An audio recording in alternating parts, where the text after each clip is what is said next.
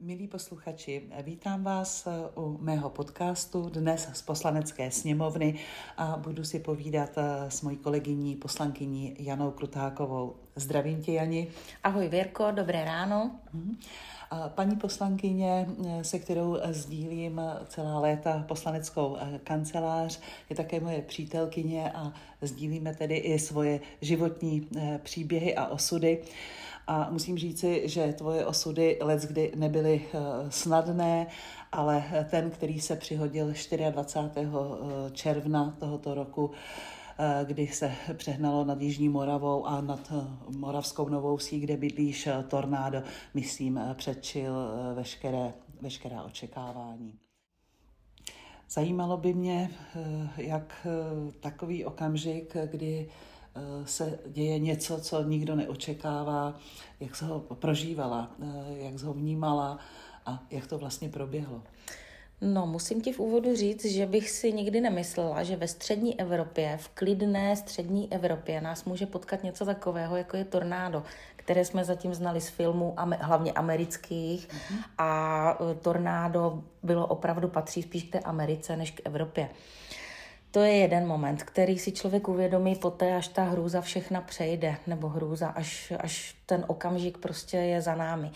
E, v první chvíli jsme si všichni mysleli, že se blíží taková větší bouřka. Říkali jsme si, no tak nebude to dneska úplně to nejlepší, pozor na to, kroupy začaly padat, e, samozřejmě jsme taky měli strach o vinohrady a podobně ale to, že vlastně tornádo spustoší čtyři obce na podluží a v podstatě zlikviduje několik desítek nebo stovek obydlí našim spoluobčanům, tak to si musím říct, že mě ani v tom nejodvážnějším snu nenapadlo.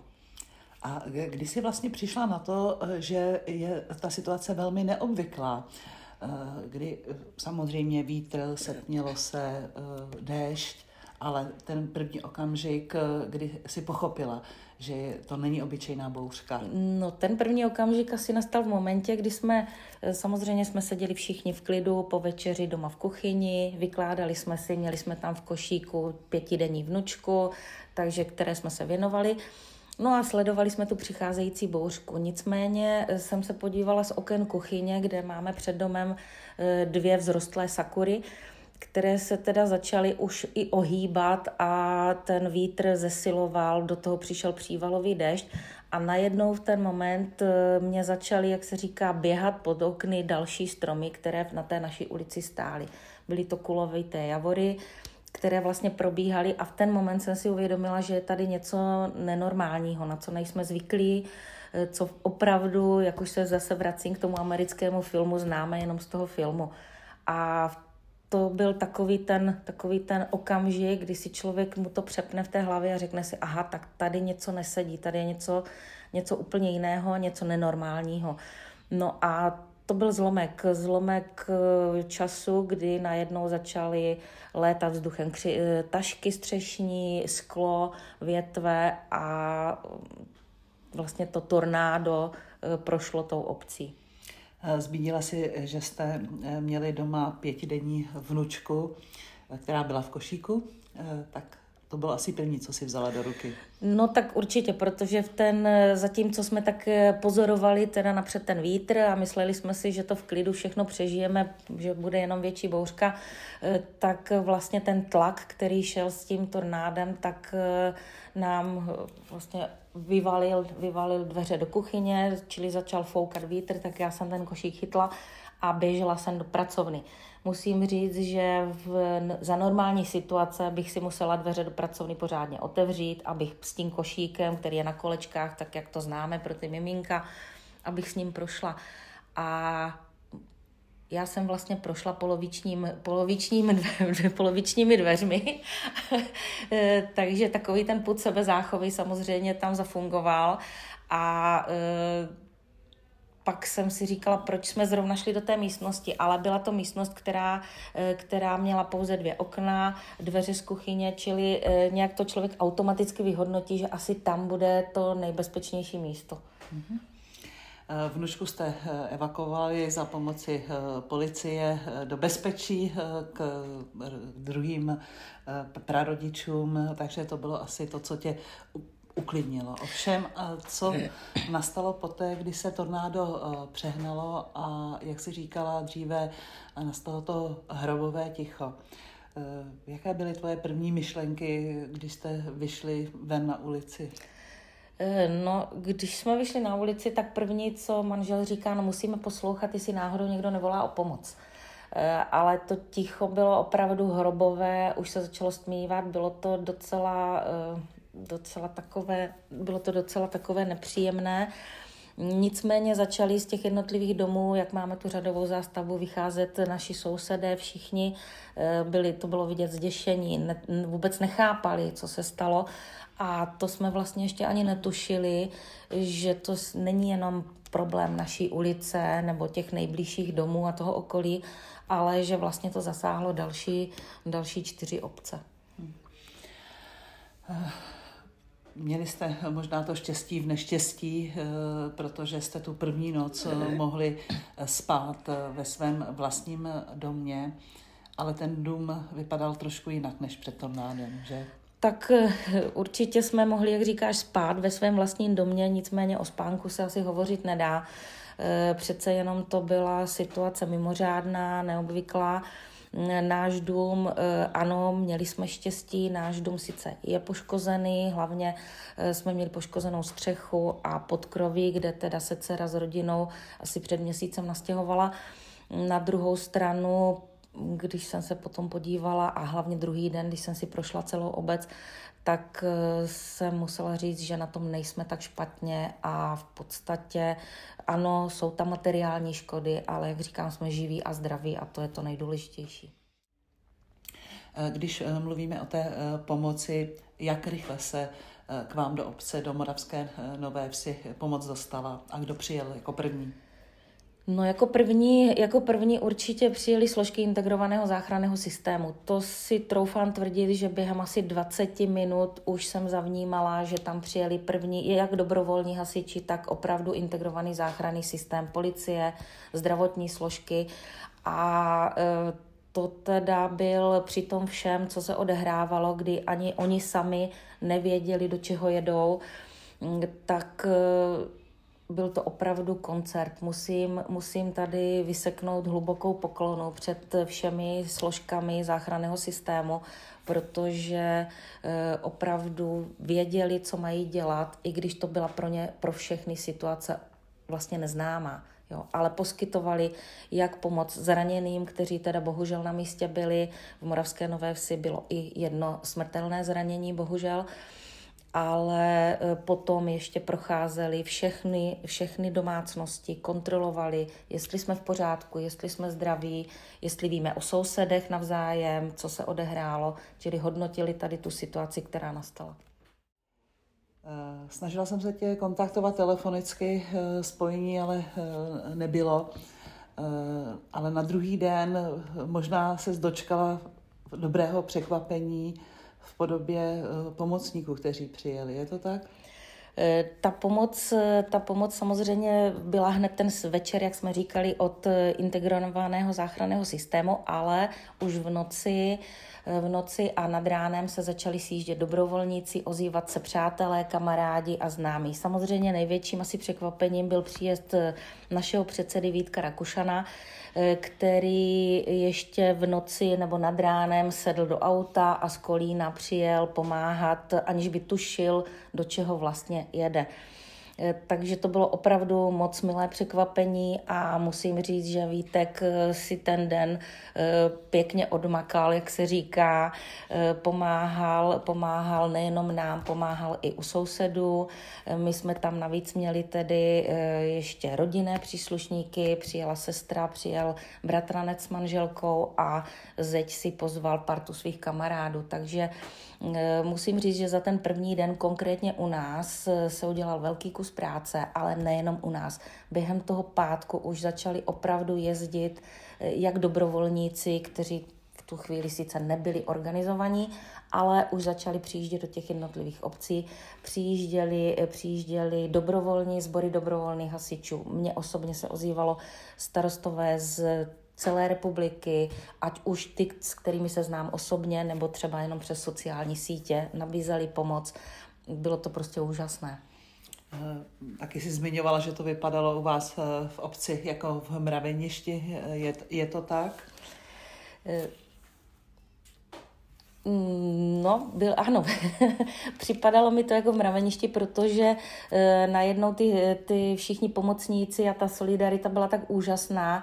E, všichni, každý věděl, že si má vzít nějakou lopatu, kolečko, e, začali se odklízet sutiny, větve, sklo, prostě všechny ten ty, ty, ten stavební materiál nebo ten, ten nepořádek, který tam byl a který vlastně v té spustošené obci eh, bylo potřeba odklidit, aby jsme vůbec mohli projet tou obcí. Hmm. To byl první moment, odklidit komunikace, aby se dalo projíždět obcí. Eh, také jsem slyšela, že jsi byla mistrně eh, ve schánění kontejneru na odpad. Je, je to tak? Tak Věrko, ty dobře víš, že odpad to je moje srdeční záležitost. A samozřejmě ten, ten odpad, co tam byl, bylo potřeba zlikvidovat. E, to byl moment, kdy jsem si uvědomila, že e, je mě potřeba i nejenom doma, ale že je potřeba pomoct i krizovému štábu nebo se zapojit do práce krizového štábu v obci a nabídnout jim mé zkušenosti a znalosti z toho, vlastně jak zajistit eh, kontejnery, nakladače, eh, kontejnerové nosiče a potom samozřejmě také řešit společně s krizovým štábem Jihomoravského kraje, kam s tím odpadem. Samozřejmě pomoc přišla nejenom od dobrovolníků, od hasičů, od armády, eh, ale také od státu. Jak vnímáš právě pomoc od státu? Eh, pomoc od státu bych eh, asi rozdělila na dvě takové části. Ta první pomoc, která opravdu přišla, byla tou první pomoci, byly složky záchranného systému a jak už jsem zmínila, ta jejich práce byla opravdu na jedničku s hvězdičkou. Další pomoc byla finanční, která přišla od státu. Úplně první finanční pomoc přišla z Ministerstva práce a sociálních věcí, vlastně přes úřad práce, kdy každé domácnosti byla vyplacena eh, takzvaná materiální okamžitá pomoc a vlastně byly to finanční prostředky ve výši 58 tisíc korun na domácnost.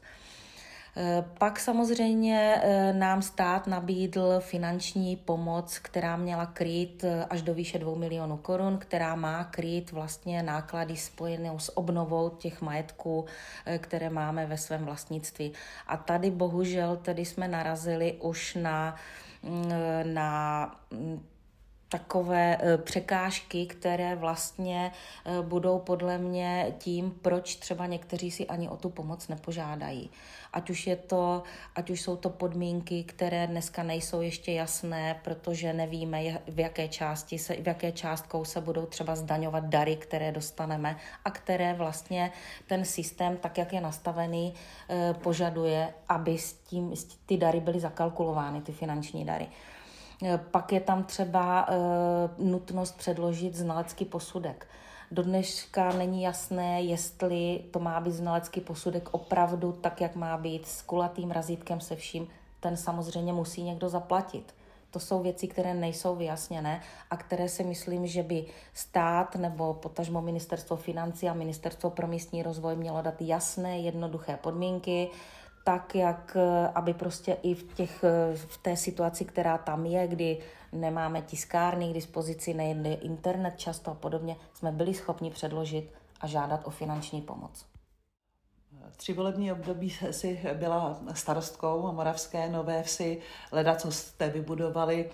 Eh, jak si, jaké pocity si měla, když si, eh, si oblídla vaši obec po tornádu? No musím říct, že ta páteční ranní prohlídka pro mě asi byla takovým tím, eh, tím horším momentem z celé té situace, která nastala. Eh, Moravská Nová Ves má všechny své veřejné budovy, ať už je to obecní úřad, školy, školku, kulturní dům, obřadní síň, smuteční, tak vlastně v centru obce a všechny tyto, tyto budovy byly poničeny. Já osobně jsem vlastně v době, kdy jsem začínala starostovat, tak jeden z mých projektů byla rekonstrukce staré farní budovy na budovu obecního úřadu. Čili bylo to takové, řeknu, moje dítě a když jsem věděla, v jakém je to stavu, tak to, to pro mě byl takový ten asi nejtěžší moment. Eh, na druhou stranu, když si to pak člověk tak nějak srovná v hlavě, tak eh, jsem vnímala, že tady máme teď novou příležitost. Máme tady novou příležitost eh, opravdu, aby ta Moravská byla novou vsí, aby jsme eh, možná i trošku eh, moderněji a podle těch nových nastavených pravidel přistoupili i k tomu, jak si to centrum té obce vybudujeme, protože centrum v současné době je celé zničené. Čili máme tady možnost a příležitost opravdu vytvořit z toho novou ves. V tom vám budeme všichni eh, držet eh, palce. Eh, možná v této souvislosti by mohla zaznít otázka, co a koho potřebujete ještě ve vaší obci téměř měsíc po tornádu a v jakém časovém horizontu lidi budete potřebovat, po případně materiální pomoc? Ta materiální pomoc samozřejmě jde kontinuálně je, ale v současné době se projevuje nedostatek stavebního materiálu, nedostatek dřeva, ale na druhou stranu je vidět, že není problém přivést eh, ať už stavební materiál nebo to dřevo z druhého konce České republiky. Ta solidarita tady pořád funguje. A co se týká té další pomoci, ti lidé budou určitě potřebovat, eh, potřebovat i pomoc nejenom materiální, která zatím tady je a funguje, ale i eh, pomoc psychologickou, protože teprve teď vlastně obec opustili integrovaný systém nebo složky integrovaného systému, jakým si způsobem se vracíme do v uvozovkách do normálu, ale normál to není. Takže teprve teď asi na, na některé ty spoluobčany začne dopadat tady ten problém. Ať už je to problém, že nejsou třeba ani schopni si sami poradit v té dané situaci, eh, bydlí v podmínkách, kterých se v životě nevyskytovali. Někteří bydlí v mobil houseu, protože zatím eh, nemají svůj vlastní dům obyvatelný nebo ho nemají vůbec, musí ho vystavět. A to všechno začne na ty lidi určitě dopadat. Takže pomoc psychologu si myslím, že bude jedna z momentů, bude jeden z momentů, který bude určitě potřeba vedle materiální pomoci. Mhm. Měla jsi eh, nějaký okamžik, kdy jsi si říkala, že eh, funkce psychologů právě při takovýchto katastrofách je velmi důležitá? Eh, no já osobně jsem, jsem přiznám, že jsem tu pomoc toho psychologa vyhledala nebo vyhledala. Byla to spíš možná náhoda, ale mě, mě to pomohlo právě při překonání toho problému nebo toho srovnání se s tím, že to, co jsme vybudovali, už tady dneska není. E, právě z pohledu starostky obce, kdy najednou ta obec, o kterou pečuješ, o kterou se snažíš, aby vypadala, aby, e, aby se lidé, občané tam cítili dobře, tak najednou to tam není. A to uh, jsem potom při prochu, po, po chůzce po obci se právě setkala s psycholožkou nebo s dvěma psycholožkami, jedna z nich byla řádová sestra. A měli jsme spolu takový asi hodinový rozhovor a myslím si, že, že mě to pomohlo, že mě to posunulo a pomohlo mě překonat ten, ten prvotní takový okamžik, stres a tady ten, to, co všechno na toho člověka začne dopadat. Když eh, hovoříme o té eh, dramatické a tragické eh, situaci, je možné se, když se ohlédneš, je možné říci, že tam bylo něco pozitivního, co si prožila nebo co jste prožívali vy všichni v té obci vaší? Eh, nejenom v naší obci, ale i v, vlastně v celém tom území. Co bylo úžasné, tak byla ta solidarita, sounáležitost, která najednou, najednou tam byla, objevila se. Eh, to, že vlastně ti dobrovolníci a ta pomoc nejenom ze strany záchranných složek přišla už třeba v noci, nad ránem, už tam byli vlastně ti první, kteří přijeli pomoct a kteří taky sami netušili, do čeho jdou ale přesto přijeli.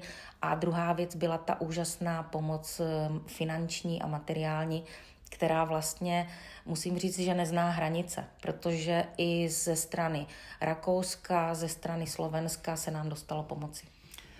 Já myslím, že jsme to tak všichni vnímali my zvenku, protože se říká, že společ, naše společnost je rozhádaná, ale tady se jasně ukázalo, že když jde do tuhého, tak lidi dokážou solidaritu projevit a myslím si, že to také bylo velkou pomocí pro všechny postižené v jeho moravských obcích. Eh, milá Jano, eh, děkuji ti moc eh, za mm, upřímné vyprávění, i když vím, že trošku se slzami v očích vzpomínáš na tu situaci. Mm, zároveň ti ale přeji, aby jste všechno zvládli ve zdraví, hmm. aby ta solidarita vydržela i nadále a všem občanům, eh, obcím postiženým a nejenom v Jihomoravském kraji, ale i v Ústeckém kraji eh, přejeme, aby eh, ty škody se mohly opravovat a nahrazovat bez jakékoliv další přírodní katastrofy. Takže hodně štěstí, Ani. Já děkuju, děkuju tobě, děkuju vám všem, kteří nám pomáháte, ať už jenom tím, že třeba na nás myslíte a já myslím, že společně to dáme. Tak to byl dnešní podcast, tentokrát s paní poslankyní Janou Krutákovou o tom, jak se žije v Moravské Nové Vsi po tornádu v červnu letošního roku.